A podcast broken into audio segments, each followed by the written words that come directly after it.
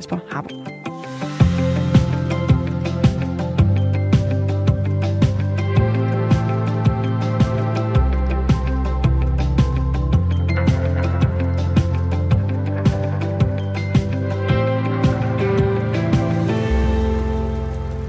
Fem minutter over 8 er klokken på den her fredag, hvor vi jo altså blandt andet skal slå et slag for et nyt øh, radioprogram, I får her på kanalen, der handler om Disney.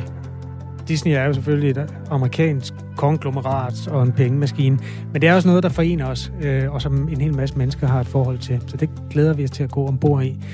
I den mere alvorlige afdeling skal vi samle op på PFOS, altså det forurening, som har forurenet menneskekroppe i første omgang i Korsør, hvor mange mennesker har fået deres øh, testresultat, der viser i nogle tilfælde op til 20 gange det normale indhold af, i blodet af det her skadelige stof PFOS, der stammer fra brandhæmmende skum.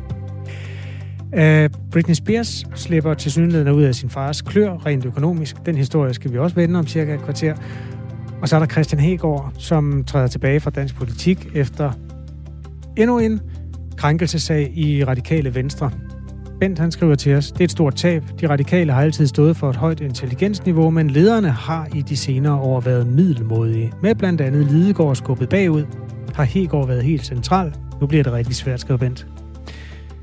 Post til os øh, skal sendes til 1424. Jeg ved også, du, øh, Claus Elgaard, du skal jo lave fødselsdagskvisten på mig i dag. Det skal jeg, og den er, øh, den er vanvittigt svær. Altså nu har jeg jo fået chicks og, og trækninger i ansigtet. Jeg er blevet bombarderet med spørgsmål her hele ugen, så nu er der bare payback.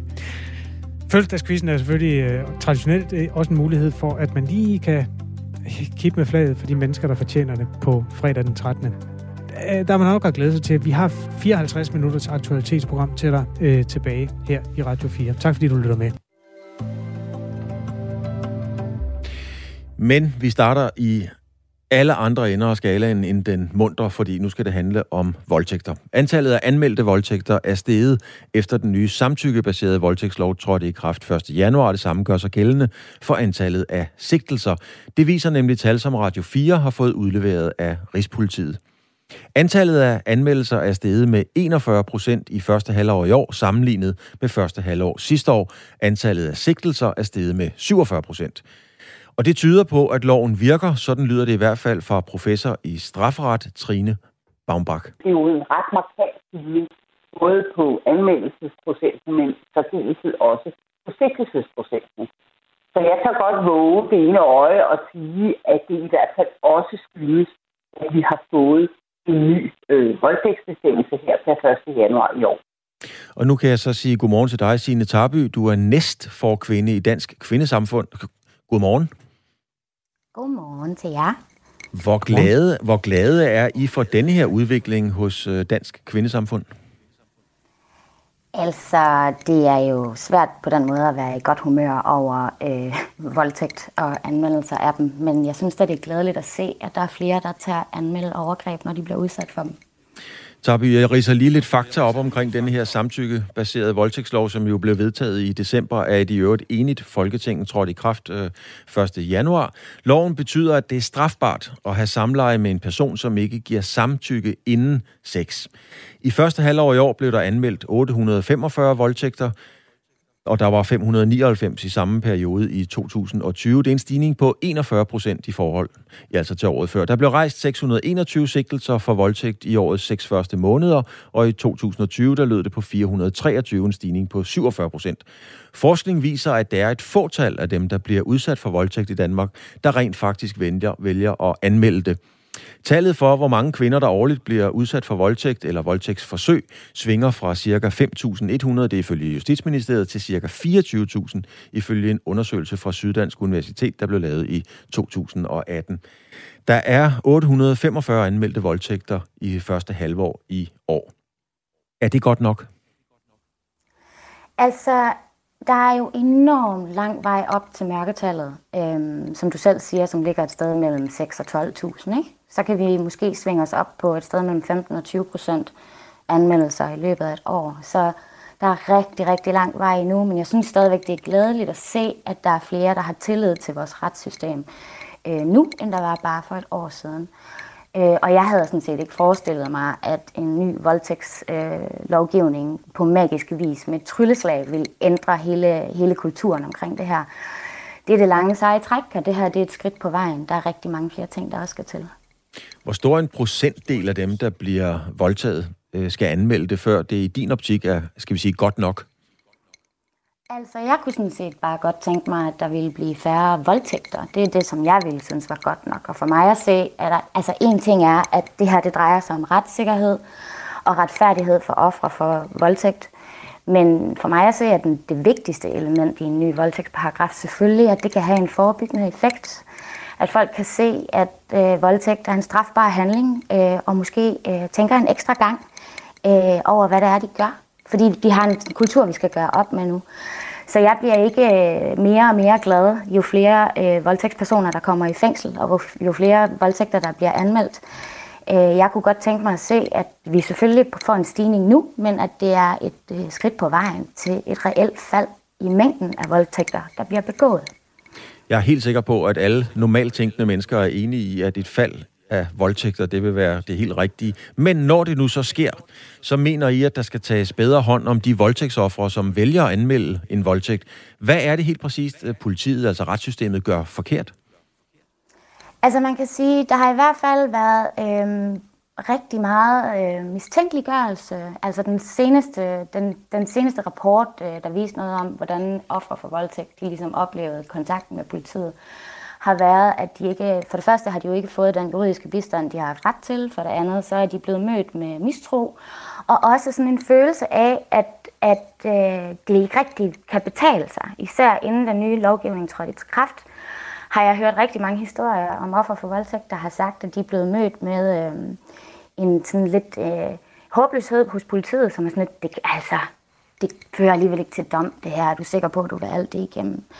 Så der er flere forskellige elementer i det, men jeg synes da helt sikkert, at, at der er behov for, og det ved jeg, at de allerede er i gang med, men det kunne godt måske gå lidt hurtigere, at øh, både politiet, anklagemyndighederne og dommerne bliver opkvalificeret, sådan at de er bedre i stand til at tage hånd imod ofre for vold og voldtægt, og især også måske arbejder en lille smule på at gøre op med deres egne myter internt i øh, både hos politiet, anklagemyndigheden og, og dommerne, sådan at de ligesom forstår øh, både, hvad det vil sige at være offer for voldtægt, hvordan man tager bedst imod dem på en omsorgsfuld måde, uden at møde dem med den her sådan lidt øh, mistro i forhold til, om det nu kan være rigtigt. I forhold til, øh, hvad det er for nogle voldtægter, der som regel bliver, gå, bliver begået. Der er jo rigtig mange, der tror, at øh, voldtægter er sådan noget med en farlig mand i en lang jakke, der hopper ud fra en busk. Men langt størstedelen af voldtægterne er jo noget, der foregår øh, i, i hjemmet, øh, i private hjem. Øhm, så der er mange ting, som man godt kunne, kunne arbejde på. Men der bliver jo også øh, arbejdet på det, fordi lige præcis politiets og retsvæsenets håndtering af voldtægtssager er også et øh, fokuspunkt for regeringen. Med flereårsaftalen for politiets og anklagemyndighedens økonomi, der gælder for 2021 til 2023, oprettes der blandt andet videreuddannelsestilbud i politiet af 12 dages varighed, som målretter håndteringen af sager om voldtægt osv. Der oprettes i hver politikreds et tværfagligt specialiseret, specialiseret team, som skal løfte kvaliteten i politikredsenes behandling af sager om voldtægt og styrke de forurettedes tillid til, øh, at deres sag bliver taget alvorligt. Man kan sige, der er jo sat ting i gang og i værk. Hvorfor er det ikke godt nok? Jamen, det er jeg sådan set heller ikke sikker på, at det ikke er. Jeg synes, det er rigtig, rigtig glædeligt, og jeg glæder mig til at se resultatet af det også. Øhm, en af de ting, som jeg måske godt kunne tænke mig, som mangler en lille smule, Øhm, det er øh, en reel gerningsmandsundersøgelse. Der er ikke særlig meget data i forhold til, øh, hvad det er for nogle gerningsmænd, vi har med at gøre. Øh, det vil også lette efterforskningen en lille smule, og jeg tror også, at det vil hjælpe rigtig godt på politiets evne til at møde offrene øh, med, med noget, med, på et mere velinformeret grundlag simpelthen.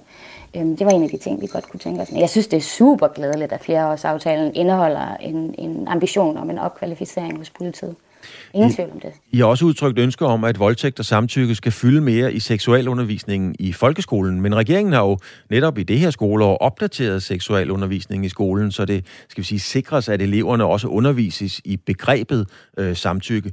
Øhm, er, er det ikke godt nok? Altså, man har jo taget fat om alle de ting, du siger, øh, så, så burde man ikke bare sige, eller kunne man ikke vælge at sige, det er vi godt nok øh, meget tilfreds med?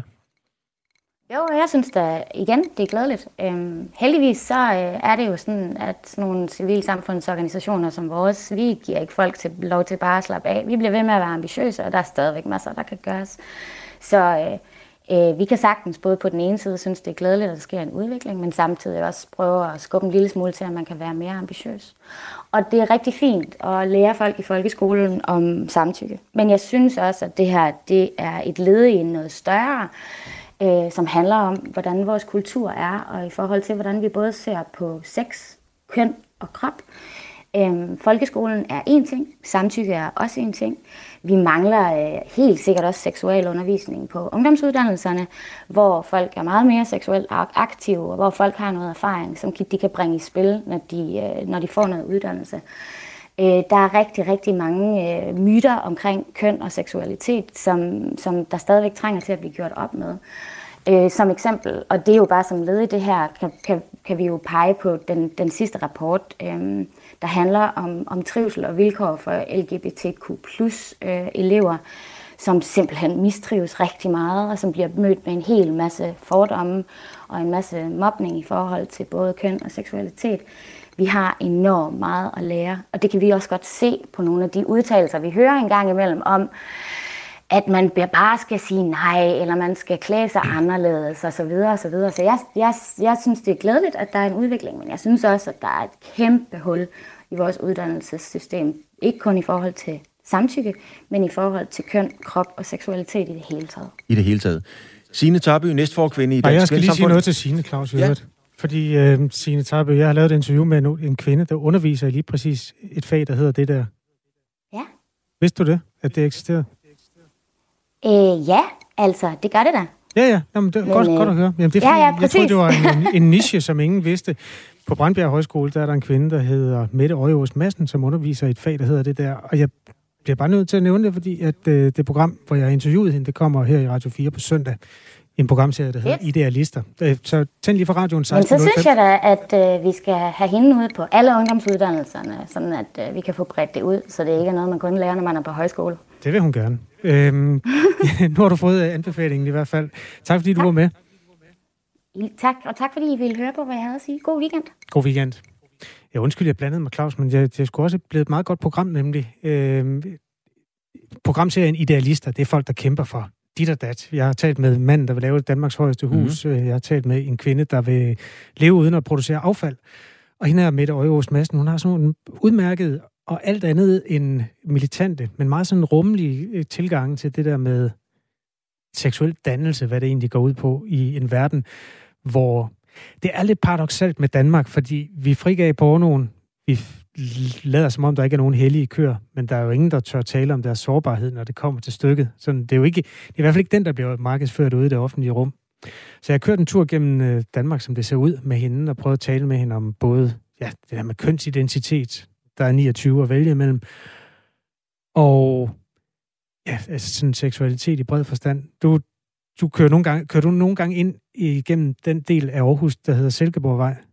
Ikke rigtig, nej. Nej, jeg kommer, øh, jeg kommer ned fra Horsens Vejlejen. Der er en sådan meget interessant facade, nemlig øh, på den venstre side, hvis man kører ud af byen.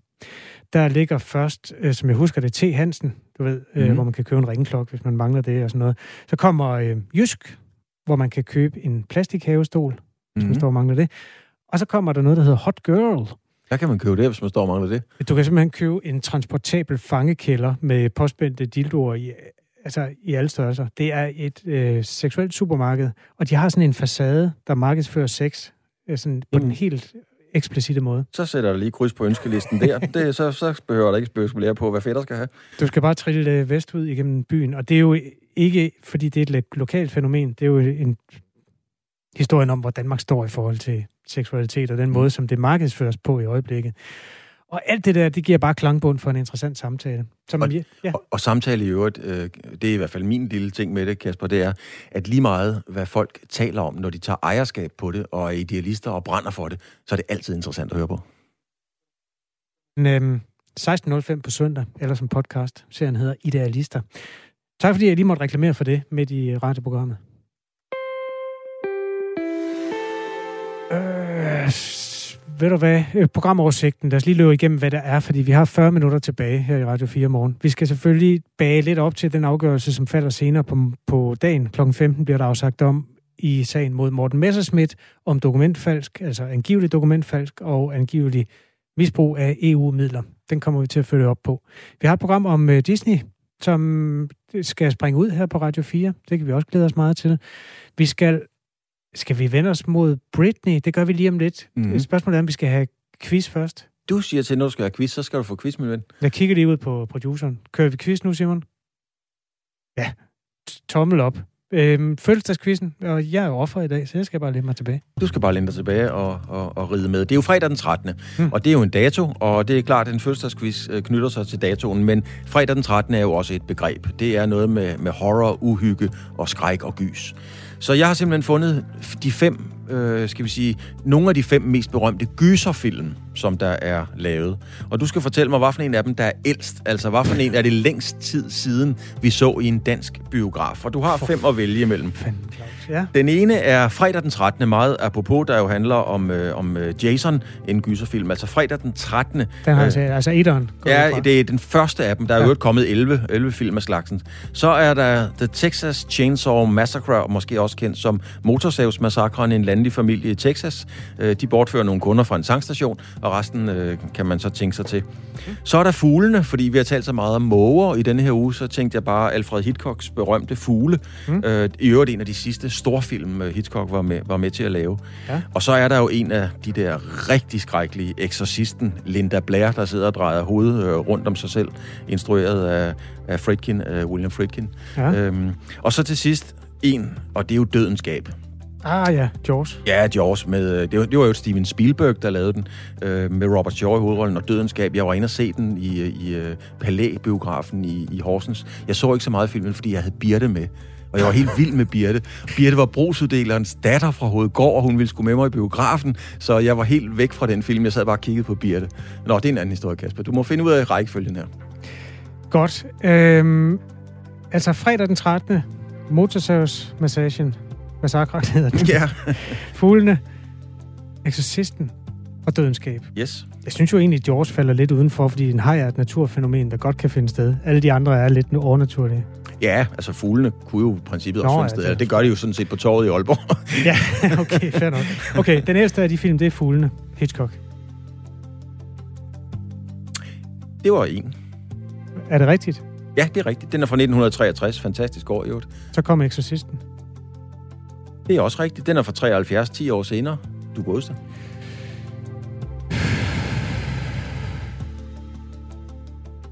Så er vi altså fuglene og eksorcisten på plads. Mm. Så har vi fredag den 13. motorsavsmassakren og dødenskab tilbage. Jeg tror, at øh, motorsavsmassakren kom først. Øh, ja, det er rigtigt. Den, blev, øh, den kom i 1974 rent faktisk. Så tror jeg, at øh, dødenskab kom. Øh, så tror du, Dødenskab kom? Det er rigtigt. Den kom nemlig året efter.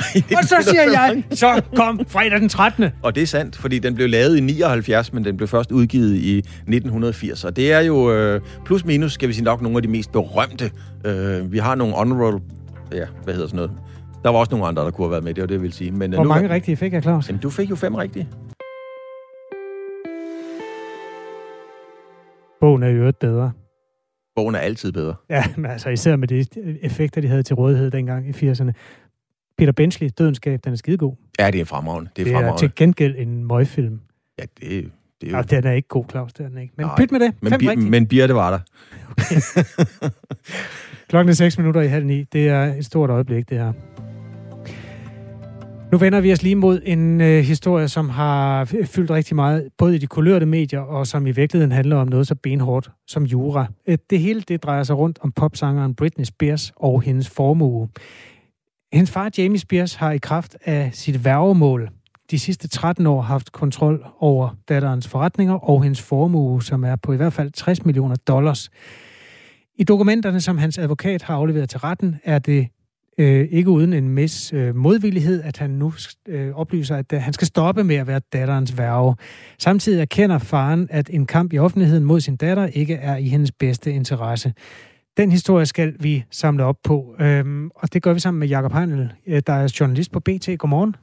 Godmorgen. Er det en stor først dag? Må jeg altså bare lige, ja. Først må jeg altså bare lige opponere mod, at Dødens Skab ikke skulle være en god film. Øh, jeg synes, at det er en fantastisk film. Men altså, som motor er hajen et fint element, men er det, den er så ringe lavet, den haj. jeg, jeg drikker bare lige noget kaffe imens. okay, Jacob, det må vi lige rydde op i på et andet tidspunkt. Det må vi. Britney Spears øh, mm. slipper ud af sin fars klør. Hvad, hvad betyder det? Ja, men det er jo, altså, det er jo en kæmpe sejr for Britney øh, i, øh, i, i nat øh, dansk tid. Øh, det, det, har jo været, det er jo kulminationen på den øh, lange 20 minutters enetale, hun holdt i retten her for et par måneder siden, hvor hun sagde, at, sin, at, at hendes far har udnyttet hende, og at hun faktisk gerne vil retsforfølge sin far for den måde, han har håndteret hendes værgemål på. Så det er jo en kæmpe sejr for hende. Men jeg synes, at det er meget interessant at kigge på, hvad det egentlig er, Jamie Spears tager ansvar for i den her øh, udmelding, øh, som han kommer med i retsdokumenterne.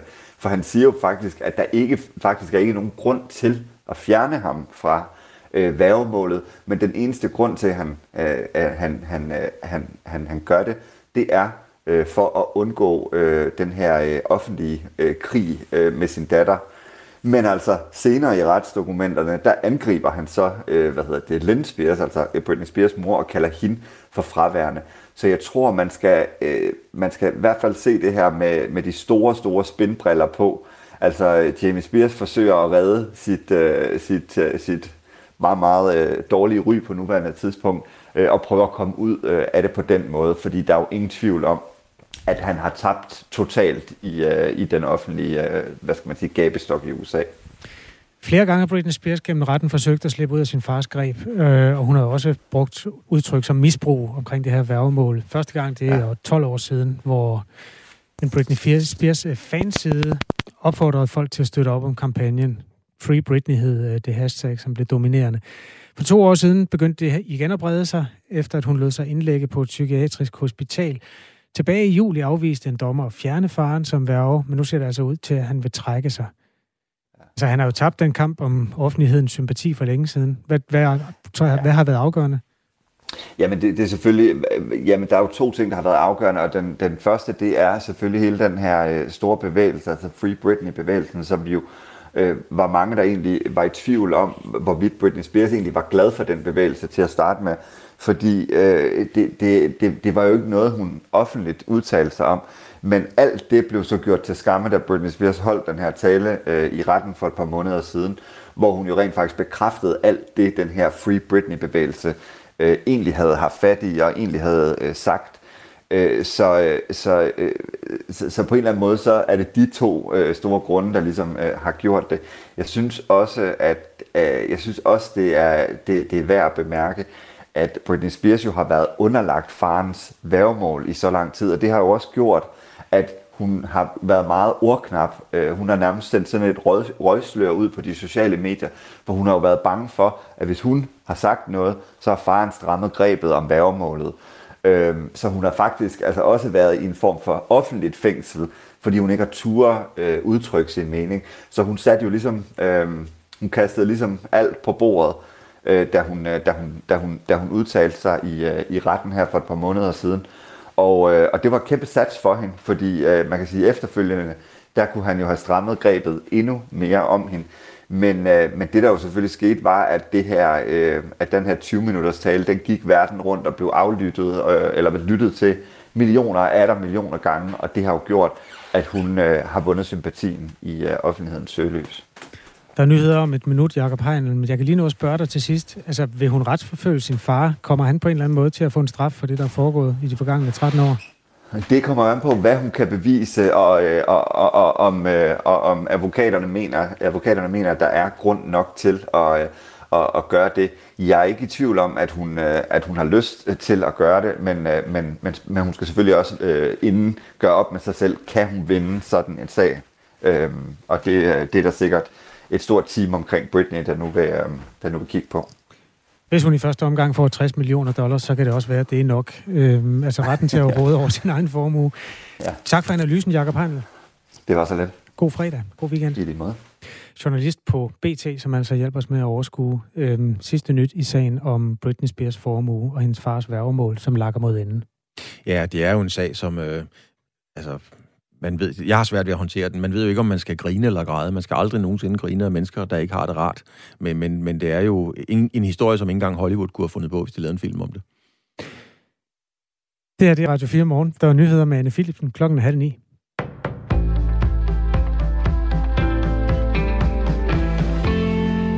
Den nye samtykkebaserede lovgivning ser ud til at have en effekt på antallet af anmeldelser. Det vurderer to juridiske eksperter, efter at nye tal viser, at flere har anmeldt voldtægter efter, at lovgivningen trådte i kraft 1. januar. I første halvdel af i år der blev der anmeldt 41 procent flere voldtægter, end der gjorde i samme periode året før, og antallet af sikkelser i voldtægtssager er også steget med 47 procent i det første halvår af i år. Det viser tal, som vi her på Radio 4 har fået fra Rigspolitiet. Og det tyder på, at den nye lov har haft en effekt, vurderer Trine Baumbach, der er professor i strafferet ved Københavns Universitet. Det er jo en ret markant både på anmeldelsesprocenten, men særdeleshed også forsigtighedsprocenten. Så jeg kan godt våge det ene øje og sige, at det i hvert skyldes, at vi har fået en ny voldtægtsbestemmelse her per 1. januar i år. Professor emerita ved det juridiske fakultet på Københavns Universitet, Eva Schmidt, mener også, at tallene er et tegn på, at loven virker. Det tyder på, synes jeg, at det er, at det er øh, loven, der har virket. Øh, når de nu er så tydelige, og det kommer lige kølvandet på, at den, den lov er blevet vedtaget. Den militante islamistiske bevægelse Taliban har erobret endnu en by. I går aftes tabte afghanske regeringsstyrker landets næststørste by, Kandahar. Og her til morgen har Taliban nu også erobret Lashkar som er hovedstaden i den sydlige Helmand-provins. Det oplyser en talsmand for politiet ifølge nyhedsbyrået Reuters. Det var netop i Helmand-provinsen, at de danske soldater havde hovedkvarter, da de var udstationeret i Afghanistan.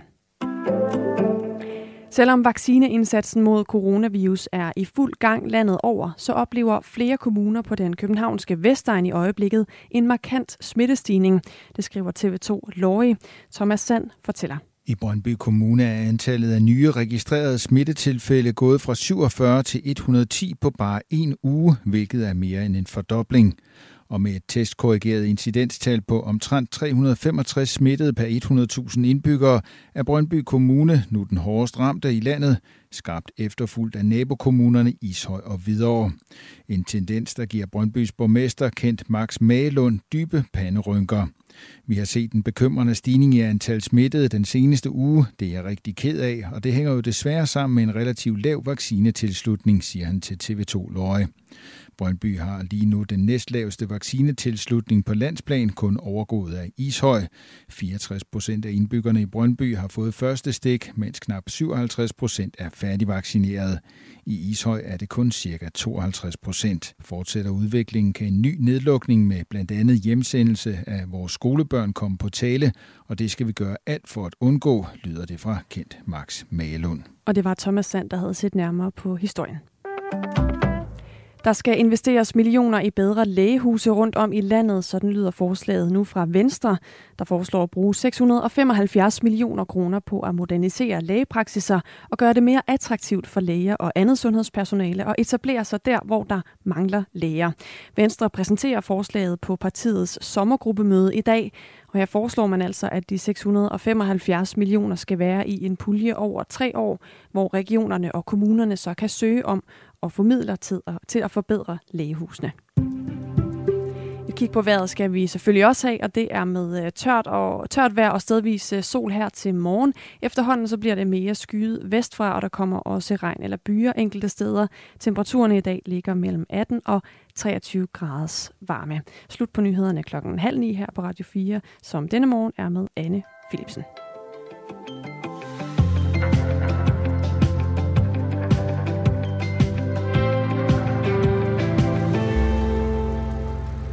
I vores sms er der tegn på, at folk synes, det er meget rart, at du lavede en fødselsdagsquiz, Claus Elgaard, med fem af de store film fra gysergenren i anledning af det den 13. fredag den 13.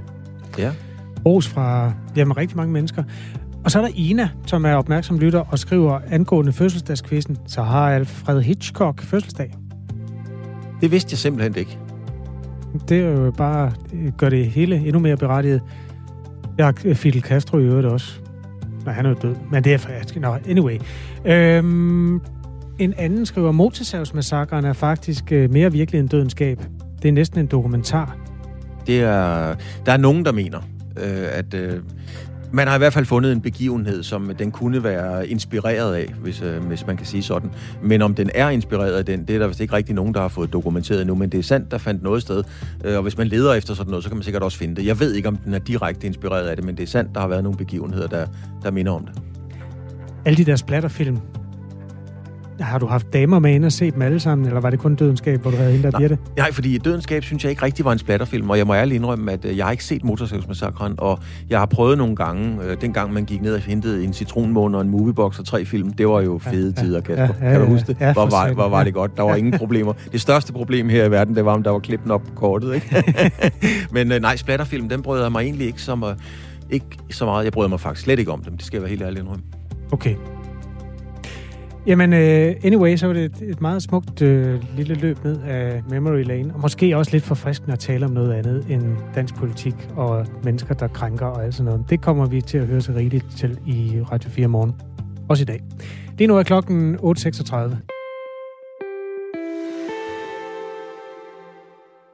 I den langt mere alvorlige afdeling. I Korsør der er 187 mennesker længe ventet på svar på blodprøver fra Holbæk sygehus. Øhm, de Blodprøver viser, hvor højt et indhold af det sundhedsskadelige og potentielt kræftfremkaldende stof, PFOS, et fluorstof, de her mennesker har i kroppen efter at have spist kød fra kalve, der har græsset på forurenet grund.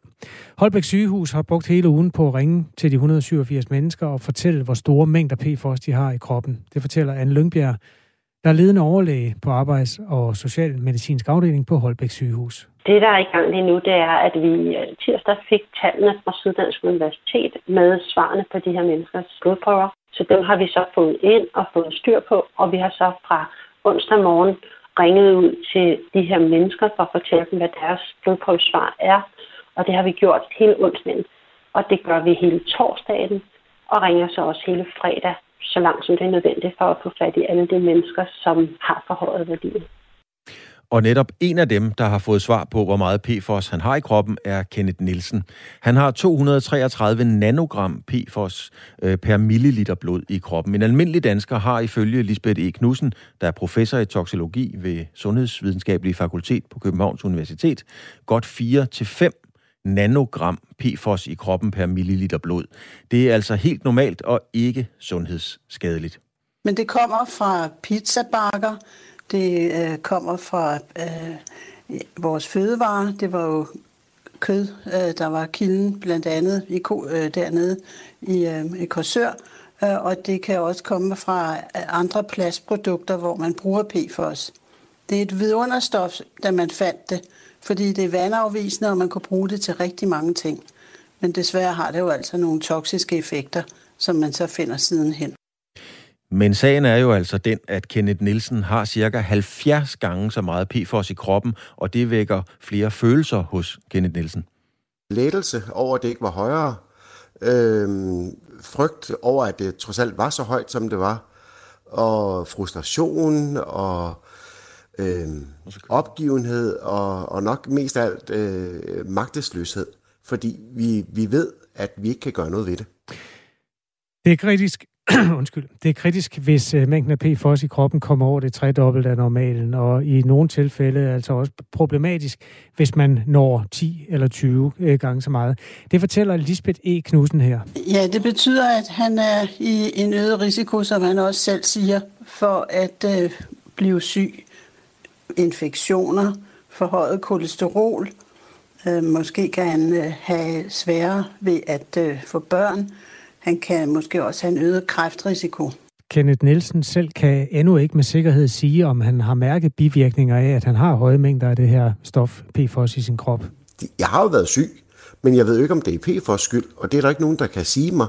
Og i fremtiden, hvis jeg bliver syg, jamen så er der stadigvæk ikke nogen, der kan fortælle mig, om PFOS er skylden til det, men den kan være medvirkende til det. Og det er den øh, frustration, øh, vi kommer til at gå rundt med i, øh, i lang tid fremover.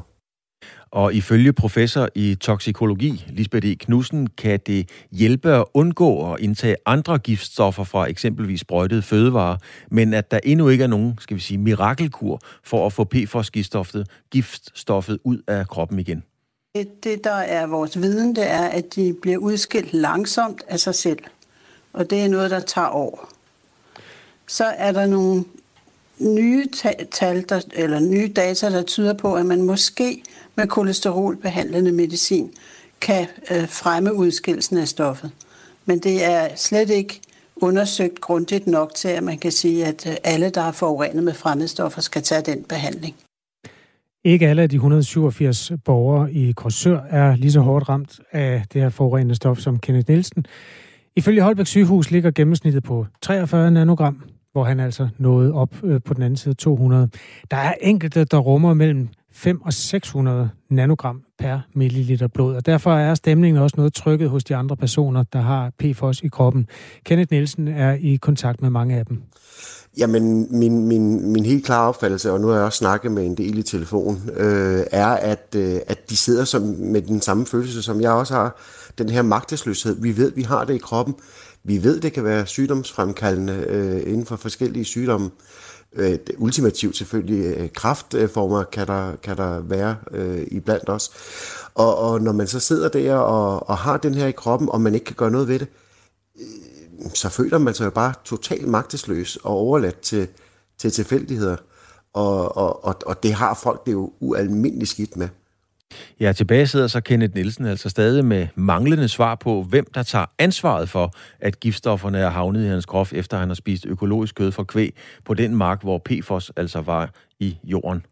Det er jo selvfølgelig nogle tragiske omstændigheder, der har ført til, at vandet er endt ned på vores øh, arealer, og at dyrene så har, har spist øh, græsset og drukket af vandet, der har været forgiftet med PFOS.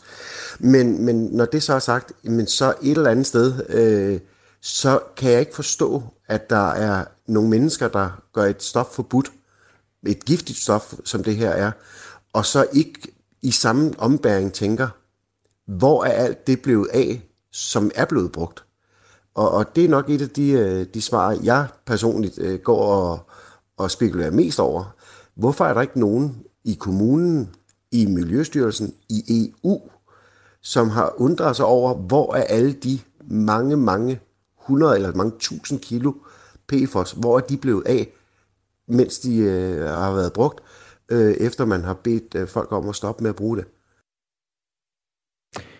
Ja, vi følger sagen her på Radio 4, øh, PFOS-sagen, både sådan, når der skal placeres ansvar, og i første omgang, hvordan det rammer øh, de mennesker, som har været udsat for det her forurenede kød. Det er et problem, der kan vise sig også at være gældende andre steder i branchen, hvor PFOS er brugt, nemlig blandt øh, brandfolk. Det har indgået i slukningsbrandskum indtil for 10 år siden. Lige nu er klokken 8.42 fredag formiddag. Du hører Radio 4 morgen. Ej, det er vel stadig morgen egentlig. Jo, jo, lidt morgen er det altid. Det er fordi, vi lige vi har været oppe et par timer. Det er nok det.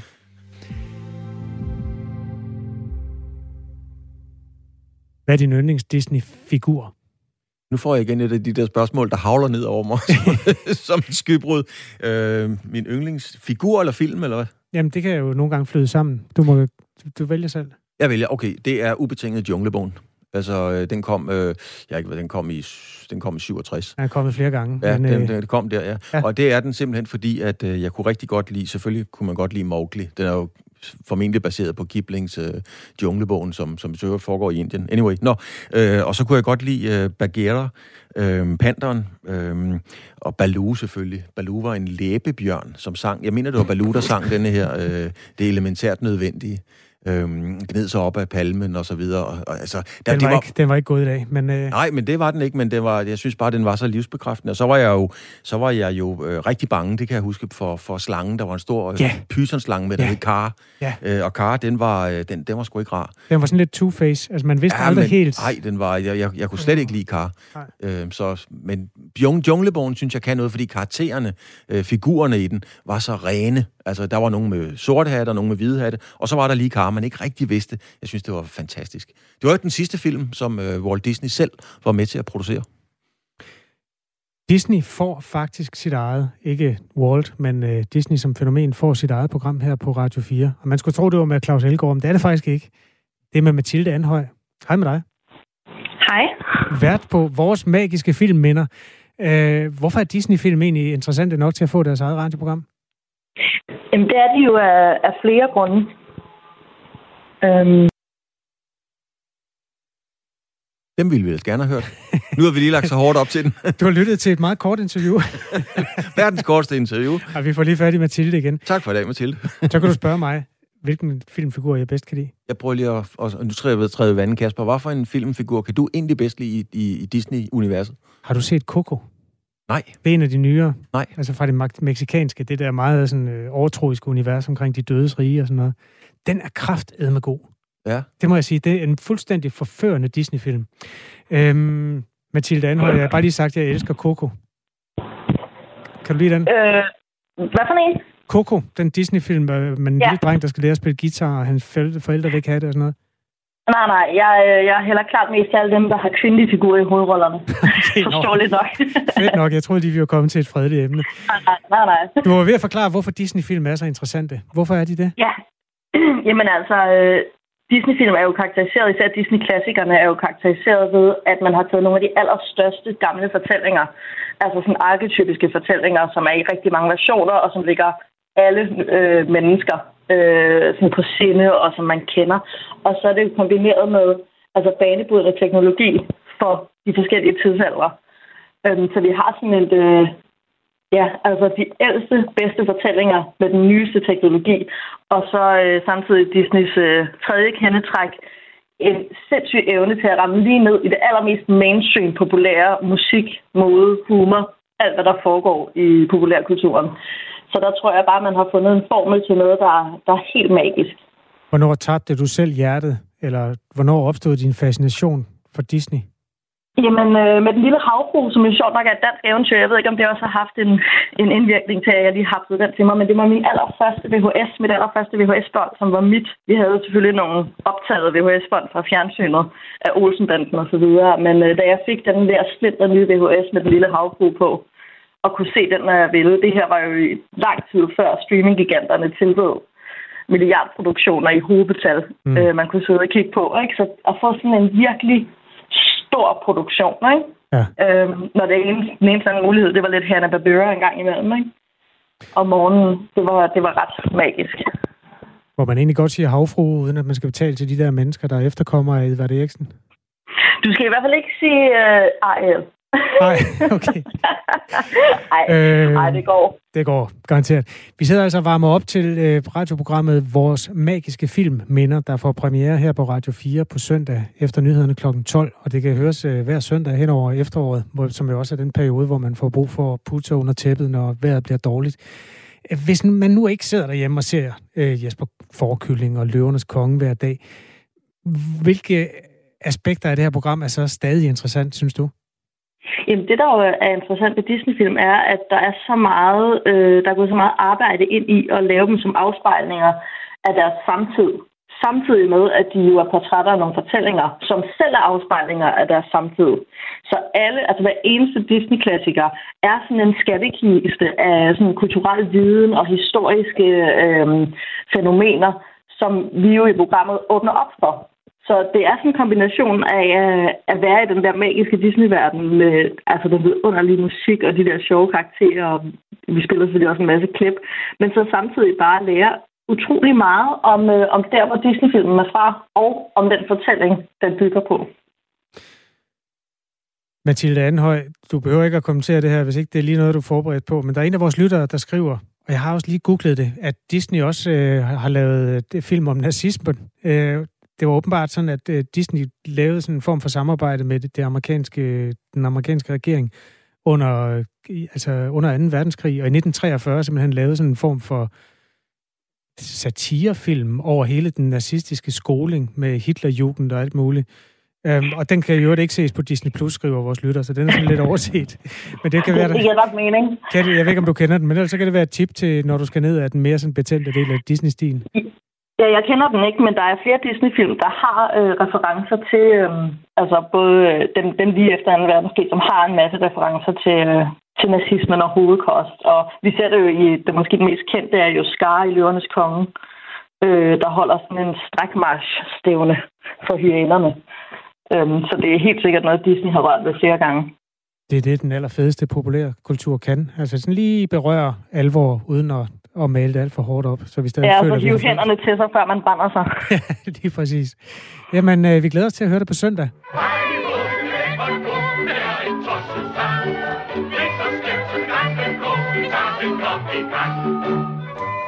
For der er det nemlig Snevide, der har øh, fokus øh, lidt mere stille og roligt efter alt det her nazisme. Ha' en god dag, Mathilde Anhøj. Tak fordi du var med. Ja, tak. Klokken den er 10 minutter i 9. Til formiddag falder der dom i sagen mod Morten Messerschmidt, næstformand i Dansk Folkeparti. Han er anklaget for at svindle med knap 100.000 kroner i EU-midler og for dokumentfalsk. Og senere i dag kan der så blive sat punktum i en retssag, der har løbet siden 2. august.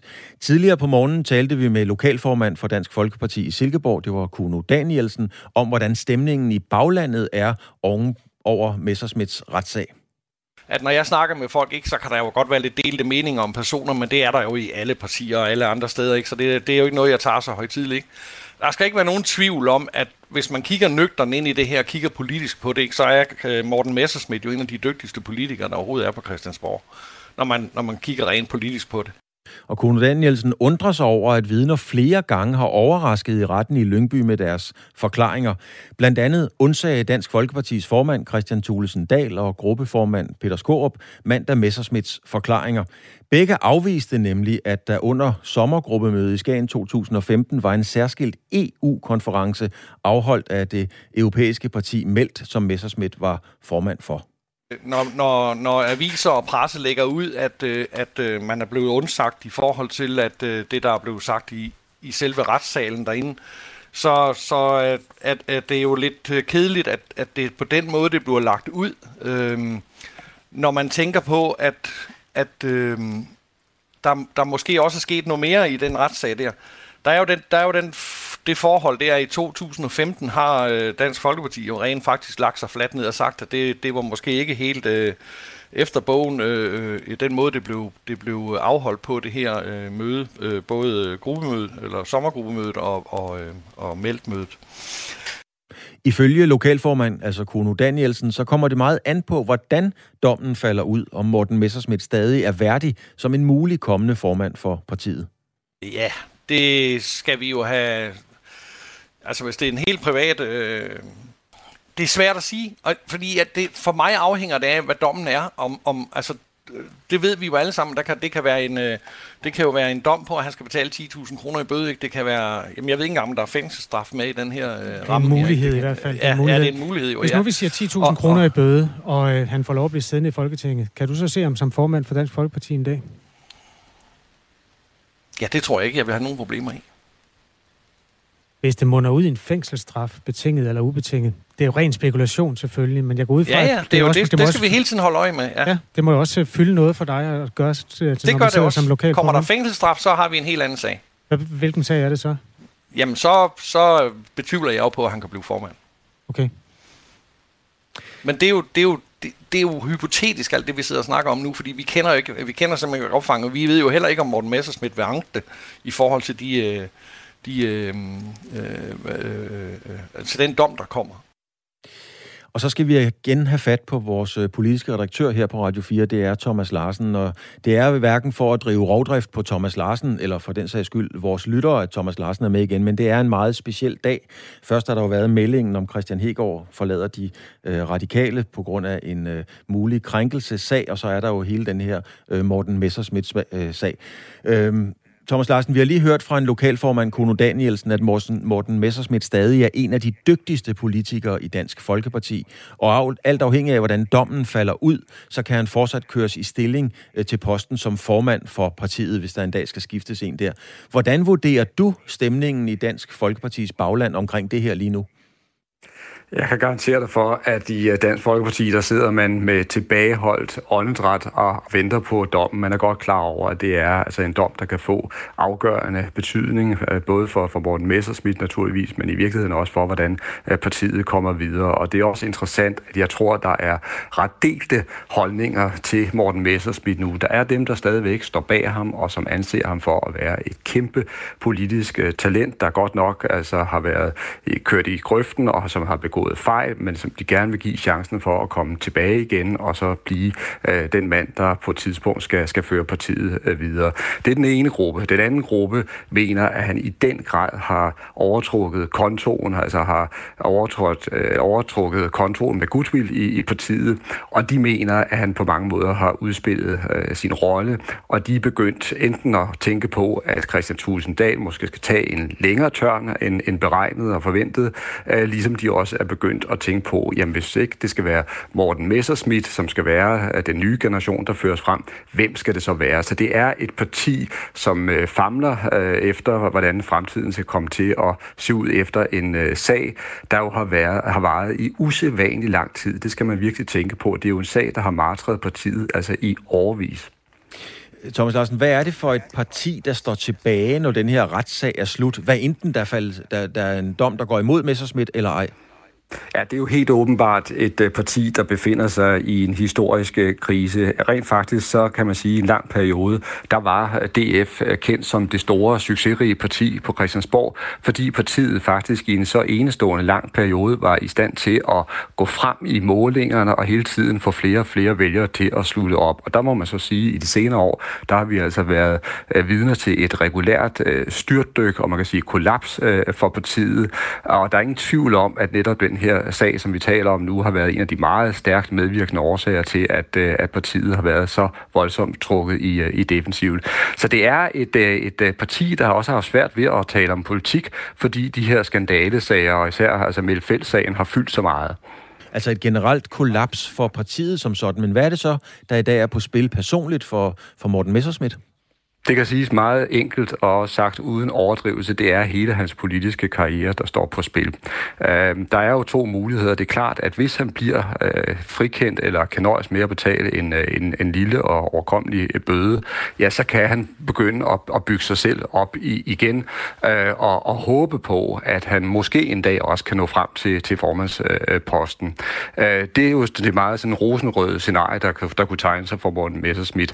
Og så er der selvfølgelig det andet scenarie, hvis han virkelig altså, får en alvorlig øh, dom, så har han fuldstændig øh, udspillet sin, øh, sin rolle, og så mener jeg, at øh, vejen til formandsposten er blokeret. Men i virkeligheden kan dommen jo også altså, i aller yderste instans blive så alvorlig, så han måske slet ikke kan fortsætte i dansk politik.